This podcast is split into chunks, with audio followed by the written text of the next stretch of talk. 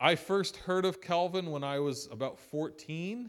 I was going to a Christian camp, and everyone said, "Oh, Kelvin's going to be there. He's he's a musician. He's going to lead worship." And then he wasn't there because he probably got some better job or something. I don't know.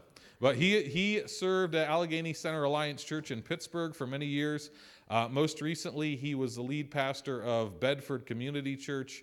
But a year ago, he was elected as the district superintendent of the Metropolitan District of the Christian and Missionary Alliance International House of Pancakes, LLC.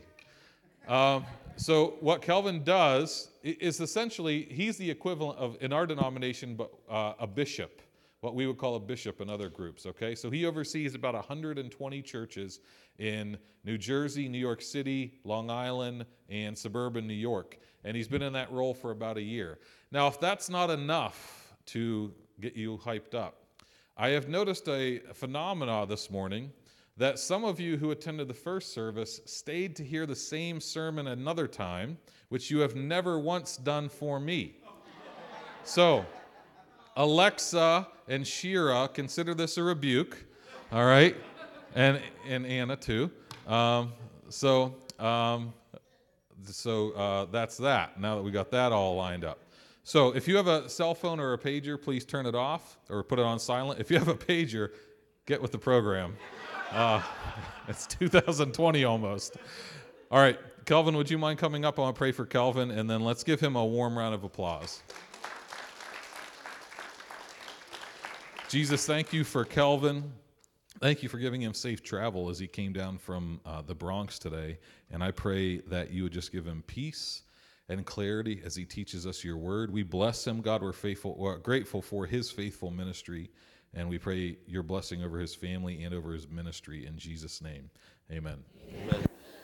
Hey, Jim, this is uh, this is your house, and so before I would do this, I would ask the the pastor of the house. I, I got a picture, and I think I got a word. Is it okay if I do that? If I release that? It is on. Um, um, all right. Uh, as we were singing uh, uh, "Forever Reign," and we were singing that that spot, you know, oh, I'm running to your arms, I'm running to your arms. Uh, the riches of your love will always be enough. This is the picture I got. It's, it's as if I saw the Father just doing this, and just doing this. And at one point, it was interesting because it wasn't just a this, but it was actually a this almost like I'm not letting go. I'm not letting go. And here's the word that I have um, that I believe the Lord, um, I sense the Lord saying. Maybe you're here today and you feel like you're in that, in, you know, you're on the outside of that. Maybe you're here today and you feel like there's no way God would want to do this. And since the Lord is saying to you, I am gathering you in.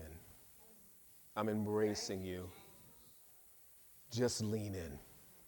Just lean in. I don't know who that's for, um, but it's the sense that, that you're not outside of his embrace.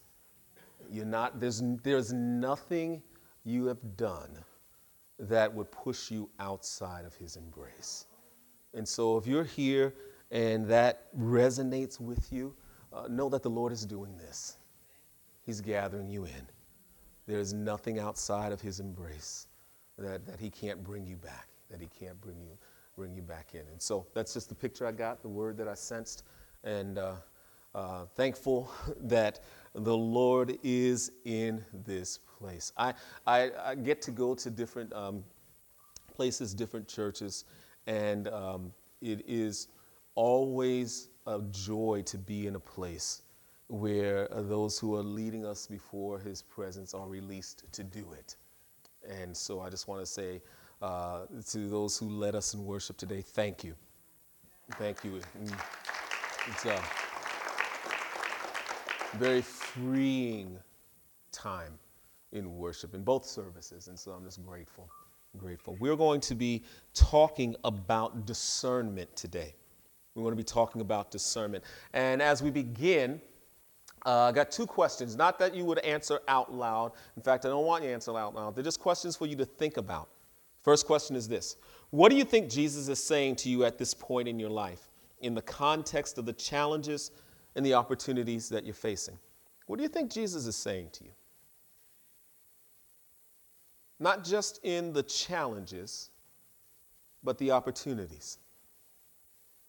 Second question is this What indicators give you some measure of confidence that it is indeed Jesus who is speaking rather than someone or something else? All kinds of voices, all kinds of sounds crowding in. How do you know that what you're hearing is the voice of Jesus? Opportunities, challenges, situations, noises, sounds, voices. How do you know that Jesus is the one who's speaking? How do you know his voice? Those are important questions because we are always faced with decisions. We're always faced with choices. We're always faced with opportunities and situations that say, I need discernment. I need wisdom. I need understanding. I need clarity. I need to hear God's voice. Uh, before I move on, I'd just like to say there is a lie that is out there that I believe needs to be broken. And that lie is this God does not speak today. Or maybe the other part of that is God speaks, but he only speaks to other people. He doesn't speak to me. The truth is, God is speaking, God still speaks, and He wants to speak to you because He wants you to know His will. He wants you to know His heart. He wants you to discern what it is that He's saying. I'm sorry, Siri, for some reason, keeps wanting to, you know, speak on my, I think it's my, my watch. I apologize for that. Um, so, Siri, be quiet. Um, God still speaks, and He wants to speak. God still has something He wants to say, and He wants us to position ourselves to discern what He's saying. But when it comes to discernment, uh, my friend Rich Villodas, who's past, pastors at New Life Fellowship in Queens, he says there are about two kinds of people that we see when it comes to discernment. The first one is this those who make decisions this way you're always discerning but never deciding. Kind of people that you see where you see them and you go, hey, what's going on? I'm just listening for God's voice. What are you doing? I'm fasting and I'm praying, trying to figure out what God is leading. You see him two weeks again, they're still fasting and they're still praying. You see him two months from now, they're still fasting. They're still praying. just trying to discern, just trying to discern, just trying to hear what God's saying. Well, two months, you've been fasting and praying. Maybe God has spoken and he's saying, decide what you're going to do with what I said. People who are always discerning, but never deciding. Then you've got the people who are always deciding, but never discerning. These are the people who live life by this ready, fire, aim approach. Everything is God's will. And so when I say, I'm going this direction, oh, God, I'm going this direction, oh, I'm going this, and they're always going in a lot of different directions and not gaining traction, making decisions, but not knowing which decisions are of God. Because their life is about decision and moving and not necessarily discerning. God is calling us to be people who decide from a place of discernment. He doesn't want us to sit and not move, but neither does he want us to move before we sit. So he's called us to be people who decide from a place of discernment. We're talking about discernment. What, what does it mean? What, when we talk about that word, uh, let's take a minute and, and um, define it. So, two people have said something about discernment. First one says this To discern is to make a distinction between the voice of Jesus and those competing voices that invariably speak in our hearts and minds. Another person has said it this way Discernment is good judgment, good wisdom, and the ability to distinguish between the sound and the unsound, the true and the false, the good and the bad, and also the better from the merely good. There are a lot of good choices out there. Sometimes it's easy to discern the good from the bad. The more difficult thing is discerning the better from the good. And it takes time to sit before you act. But we're not just called to sit and not act, neither are we called to act before we sit.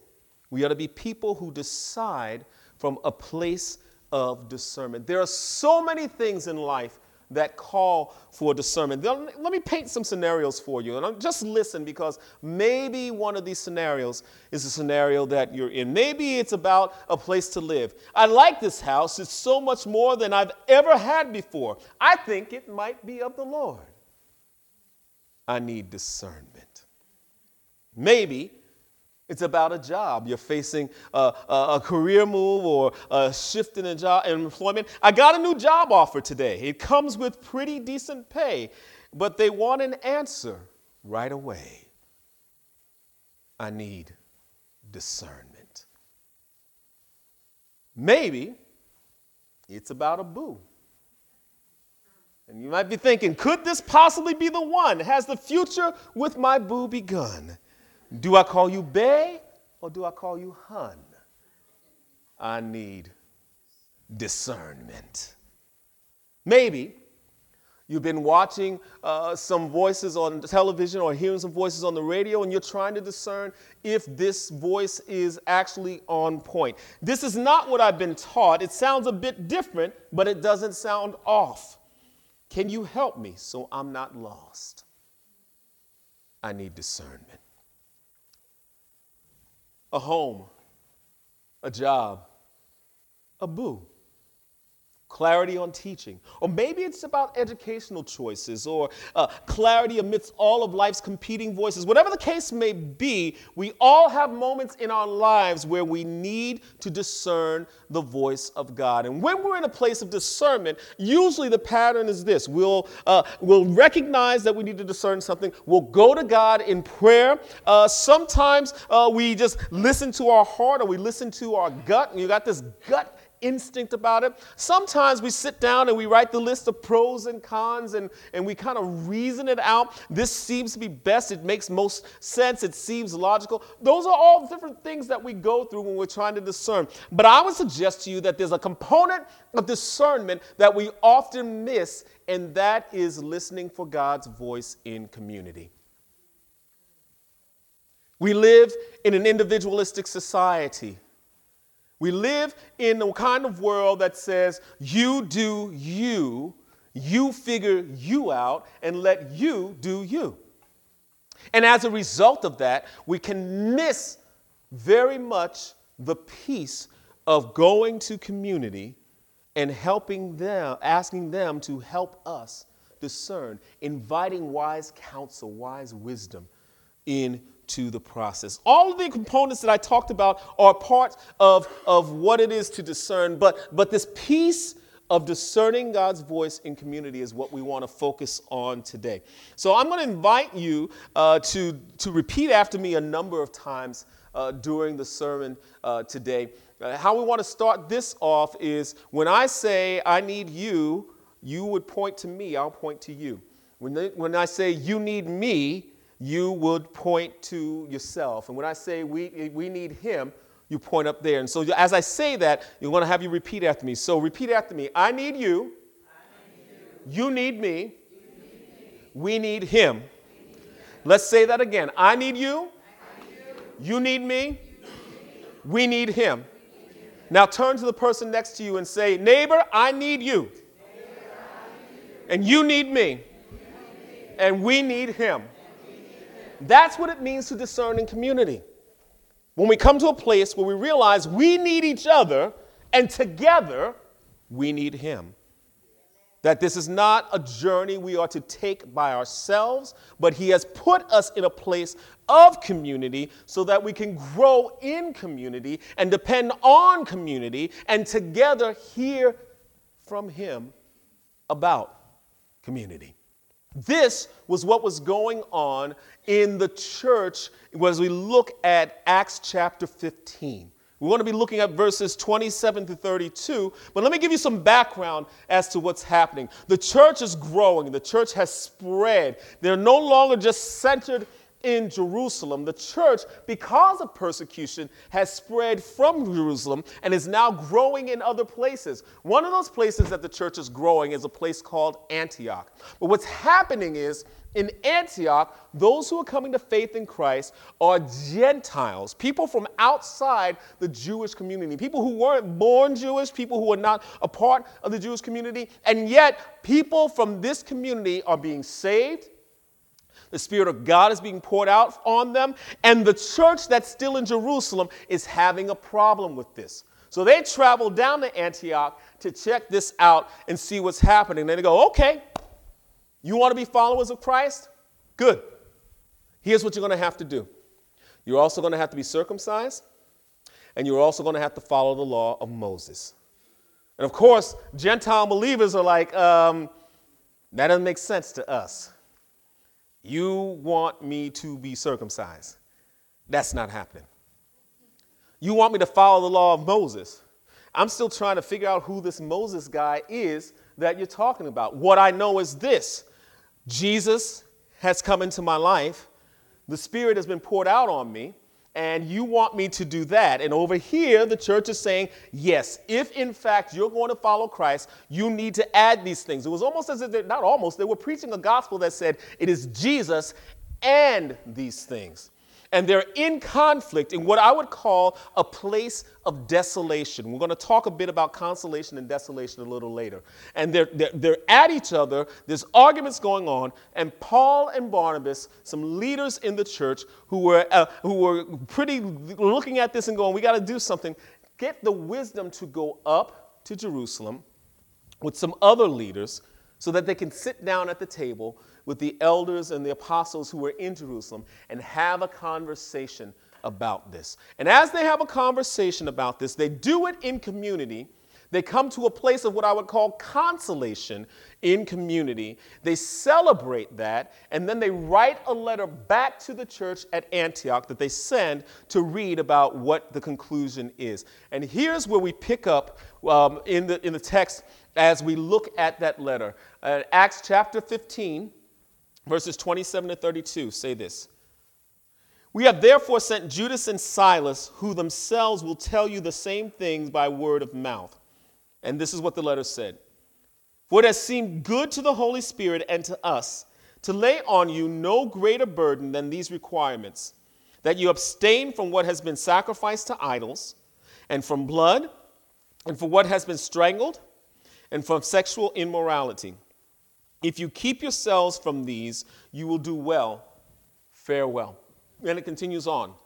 So when they were sent off, they went down to Antioch, and having gathered the congregation together, they delivered the letter. And when they had read it, they rejoiced because of its encouragement. And Judas and Silas, who were themselves prophets, encouraged and strengthened the brothers with many words.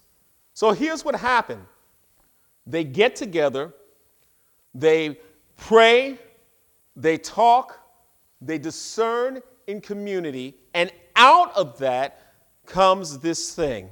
We are a diverse people now. The church is no longer just about Jewish followers, it's also about Gentile followers. We come from different backgrounds, we come from different cultural backgrounds.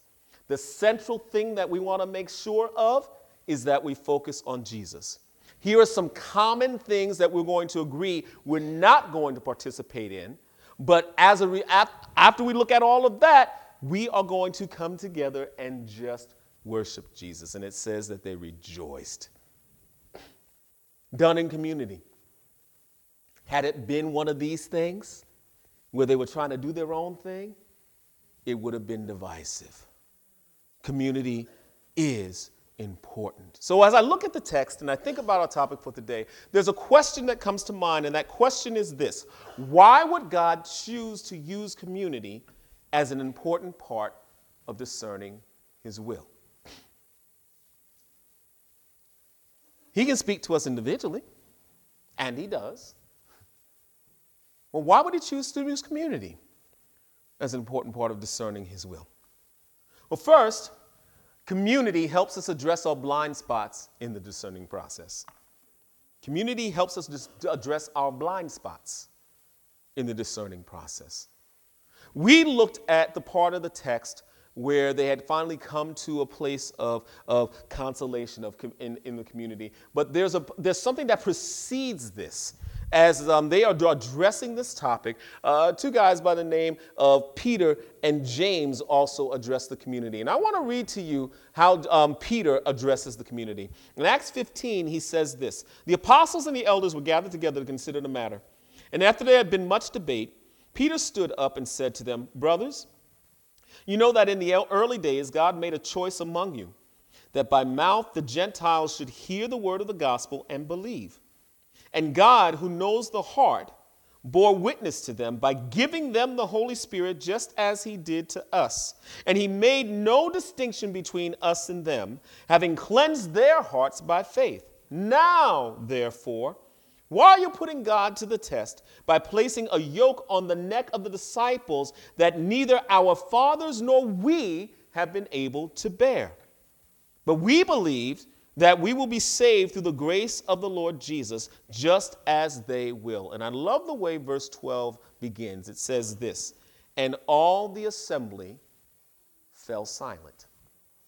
Now, it goes on to say that all the assembly fell silent as Peter began to unfold once again the signs and the wonders and the miracles that have happened and the way Jesus has worked, not only in Jerusalem, but now also in Antioch. So he unfolds that. But I would also like to offer to you that one of the reasons maybe the community fell silent was because all of a sudden they realized, wow, I've been blinded. I have a blind spot. There's something that I missed. And had we not had this gathering, I would still be trying to figure this out from a place of a blind spot. Here, Peter laid it out for him very clearly. You still have this mentality of this us and them. You still have this mentality of insiders and outsiders. Your focus is so much on the outward sign that you're forgetting about the inward transformation that is marked by the Holy Spirit. You are, you're making demands that neither you nor our forefathers could keep. And, and that's what he's saying. You're trying to put this on them. You couldn't even keep it. That's why Jesus had to come.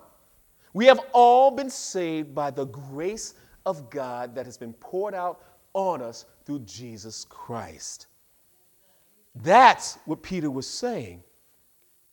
He was exposing the blind spot and would not have seen it without the aid of the community. In fact, I would even imagine that Peter would have made it clear to them I had a blind spot, and God had to give me a vision and show me through a mirror what it is that was happening so that I would open my eyes and my heart to what he was doing. One of the things that the district does is that they uh, give me a car that I can use when I am traveling.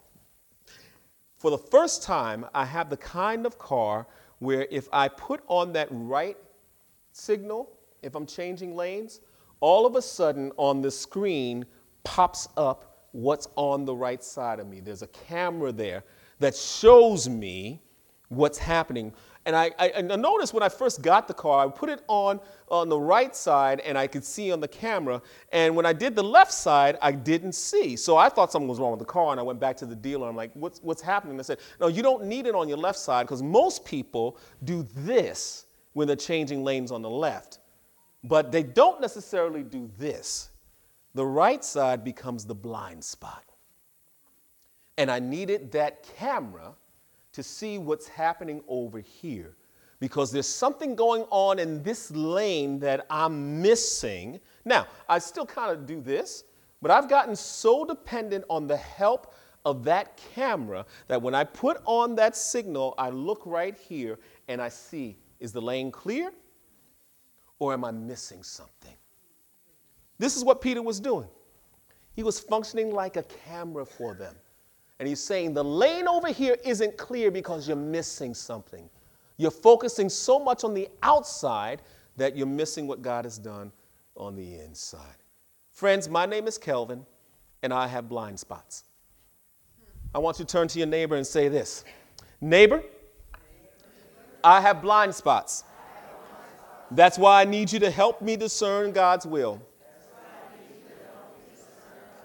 Now turn to the person on the other side and say the same thing. Neighbor, I have blind spots. That's why I need you to help me discern God's will. We all have blind spots. And God has raised up community to help us see our blind spots so that when a decision is made, we can make it from a clear lane. Amen? Amen. Community helps us address the blind spots. But second, God chooses to use community as an important part of discerning His will because community helps us hear the confirming voice of the Holy Spirit in the discerning process. Helps us hear the confirming voice of the Holy Spirit in the discerning process. I love verse 28. It simply says this For it has seemed good to the Holy Spirit and to us. Now he goes on to state what seems good to, has seemed good to the Holy Spirit and to us, but it starts from that spot.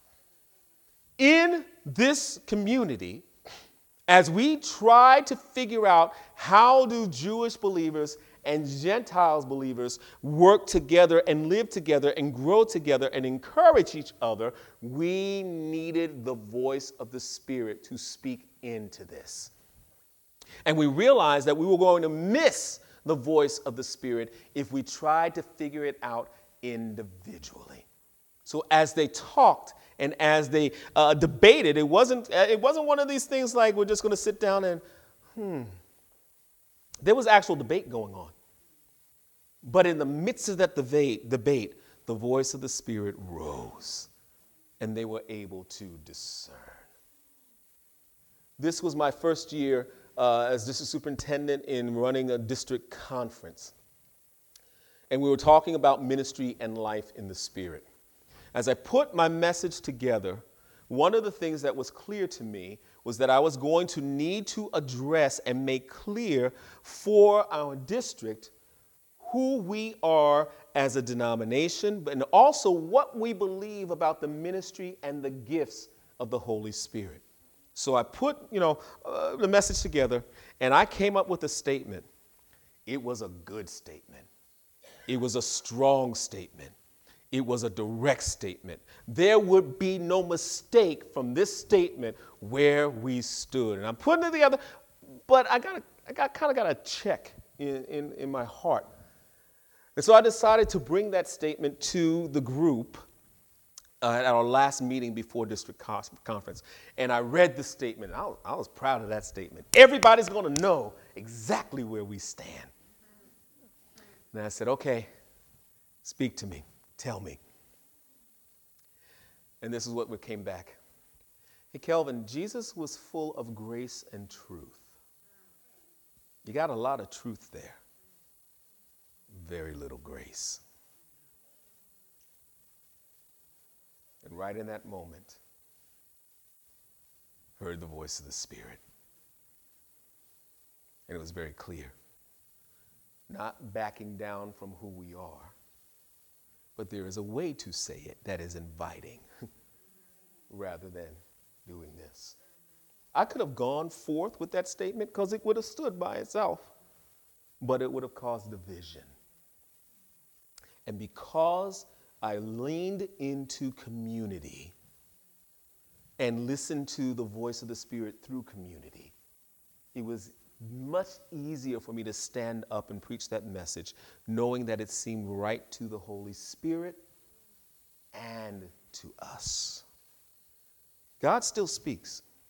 The Spirit still wants us to hear, and He often confirms what He's saying through community. So we lean into community because it's there that we get to hear him speak. Community helps us address our blind spots. Community helps us hear the confirming voice of the Holy Spirit. And finally, God chooses to use community as an important part of discernment because community helps us celebrate the places of consolation in the discerning process. Community helps us celebrate the place of consolation in the discerning process. Now, I've been talking about consolation and desolation. Let me just quickly go over this. Consolation means that we come to a place where our focus is directed outside and beyond ourselves. Consolation means bonds uh, it bonds us closely, more closely to others. Consolation means that we're generating new inspiration and ideas. Consolation means that we've restored balance and refreshed our inner vision. Consolation means that we're moving toward God and show us where, and God is showing us where He is active in our lives and where He is leading us. Consolation releases new energy in us. We feel like this forward movement now. We can get somewhere, we can progress somewhere, we can move somewhere. In contrast, there's desolation. And desolation says it, our focus is inward and only on ourselves. Desolation, it pushes us away from the community we so desperately need. Desolation leaves us apathetic and filled with despair. Desolation finds us off kilter and without vision or hope. Desolation moves us away from God and strips us from seeing where He's active in our lives and where He's leading us. And desolation drains us and leaves us without energy. You look at everything that was going on in the church at this point, and they could have been in a place, uh, a continued place of desolation. There, there, there, there was focus that was inward. This group felt this way, this group felt this way. We were focused only on ourselves. Their focus uh, did, wasn't really kind of bringing them together. The, the, the church from Jerusalem was trying to give a decree to the church at Antioch. And we'll go down and we'll rule over you and tell you what it is that you need to do. And the church at Antioch was going, We're not hearing this at all. Please don't come down here and tell us how to do things. You stay up there where you are. And they're having this kind of struggle. Uh, there, were, there was despair. How are we going to solve this? There was no vision or hope for what God was doing because they were so focused on their own selves, they failed to see what God had done. They were moving away from God until Paul and Barnabas brought them together. And now, instead of being a place that was without, that had no energy and no motion, they were moving forward together. So, this whole process for them brought them from a place of desolation to a place of consolation. And how do I see that? In Acts chapter 15, verse 31, it says this And when they had read it, they rejoiced because of its encouragement. And Judas and Silas, who were themselves prophets, encouraged and strengthened the brothers with many words. This church that was in desolation now came to a place of consolation because they had heard from the Holy Spirit and it seemed good to the Holy Spirit and to them. They had seen their blind spots, knowing we got, we, we're not going to move forward in the right lane unless we deal with these blind spots. And it was done in community. Done in community. When I took on this uh, new position, one of the things that my wife and I knew clearly, or at least uh, had started to discern after a couple of months, uh, was that she could not partner with me in the way that the Lord uh, seemed to be telling us that He wanted us to partner in this new role if she was working full time. And so, right before us was the decision about what's going to happen with her job. And from my perspective, I wanted to make the, the decision in light of what I saw in the checkbook. We can make the right decision, the pros and the cons, do this logically, write a list of pros and write a list of cons, and come to a decision on that. And if we write the list of pros and cons, the thing that's going to come out blaringly is that we would lose in the checkbook if you quit your job. And we had kids in college at the time. Uh, at the time, we still had two, and one was about to start. And we're trying to figure this out and looking at it and going, well, it makes sense. You got to work a little while longer. And from her perspective, it was very clear you want to step out on faith. God said it, let's do it, no discussion. We were at a place of desolation. And into this place, we invited a couple by the name of John and Mimi Soper. Their name is significant because John Soper served in this position before I did. He did it several years ago, and he was in this position for 10 years. And so, inviting them into the conversation, we knew we needed the help of community if we were going to come to a place of consolation. Here's what, what happened with John and Mimi they did not tell us what to do, they asked good questions. They prayed with us. They challenged our blind spots. I'd love to say they challenged my wife's blind spots, but challenged mine. And then they kind of, not kind of, they asked the kinds of questions that caused us to reflect on how God had worked in our lives and the faithfulness of God in our lives. And when God had spoken before and we stepped out on what He said, how He took care of things and provided. And as a result of that, and as a result of them speaking in, the Spirit spoke. It was very clear to us and we came to a place of consolation and we were able to rejoice. And my wife did end up quitting her job. Now, here's the, here's the, the, the, thing about it that, that really blew my mind. About a week after she had quit her job, uh, we received a gift. This is why it's significant. As we were looking over the finances, remember, I wanted to see what's in the checkbook we came to the place where we understood if she quit her job, there would be about a month's time where, uh, as we were adjusting some things, where we would be a certain amount short. Now, to her, that was a small amount. To me, any amount short is a big, big amount. But we were going to be short either way. A week later, out of nowhere, unexpectedly, I received a gift. Was the exact amount that we would be short. Now, I tell you that because it was very clear that God was saying, I'm speaking. I know what I'm doing. I would not have taken that step had we not leaned into community for discernment. We are now a year into the process, and I can tell you there has not been a month where we have lacked. God has taken care of it. And I'll tell you what, if it hadn't been for John and Mimi Soper, I think we would still be at a place of desolation. Her saying, well, I want to quit, and me saying, well, the checkbook says no. But when we lean into community, God speaks. And we come to a place of consolation. Amen. Amen.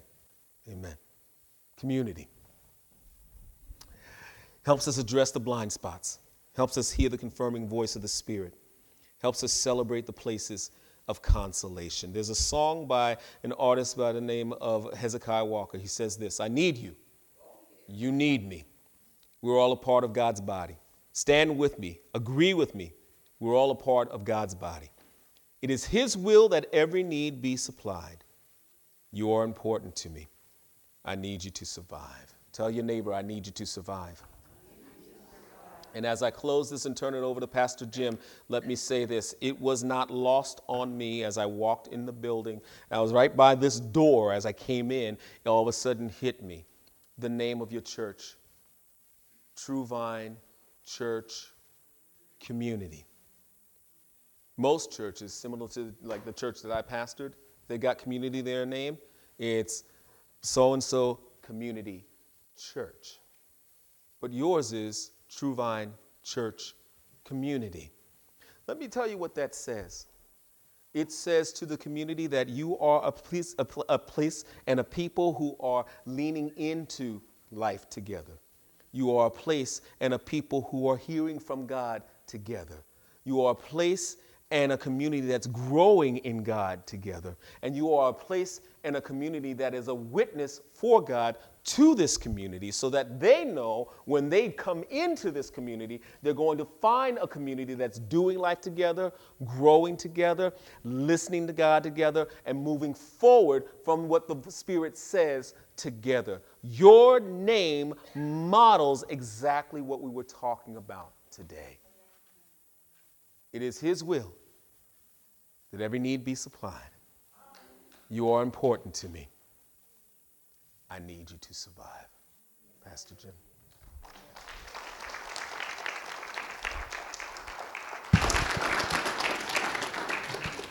So I just want to wrap up with a thought, and then I'm going to pray for us. Uh, every time that God, you know, speaks to us, we have this responsibility to respond. And through the sermon, as well as the picture that Kelvin shared at the beginning, we now get to respond. And we either say yes or, because eh, no one's brave enough to say no to God. We say, eh. We were invited into something this morning through the sermon and through that uh, picture that Kelvin shared. Uh, I felt like the Lord was, uh, you know, building upon that original picture of God that Kelvin shared of God taking his arms and sweeping us in. And that was initially, that is Jesus saying, I am bringing you to myself, right? But in, in Philly, we might say, I'm bringing yous to, this is a plural. This is a plural this is around the whole church. Not, let's not view this as just an individualistic thing. He is bringing us together. He's scooping us up, gripping, gripping us up, as we would say, okay?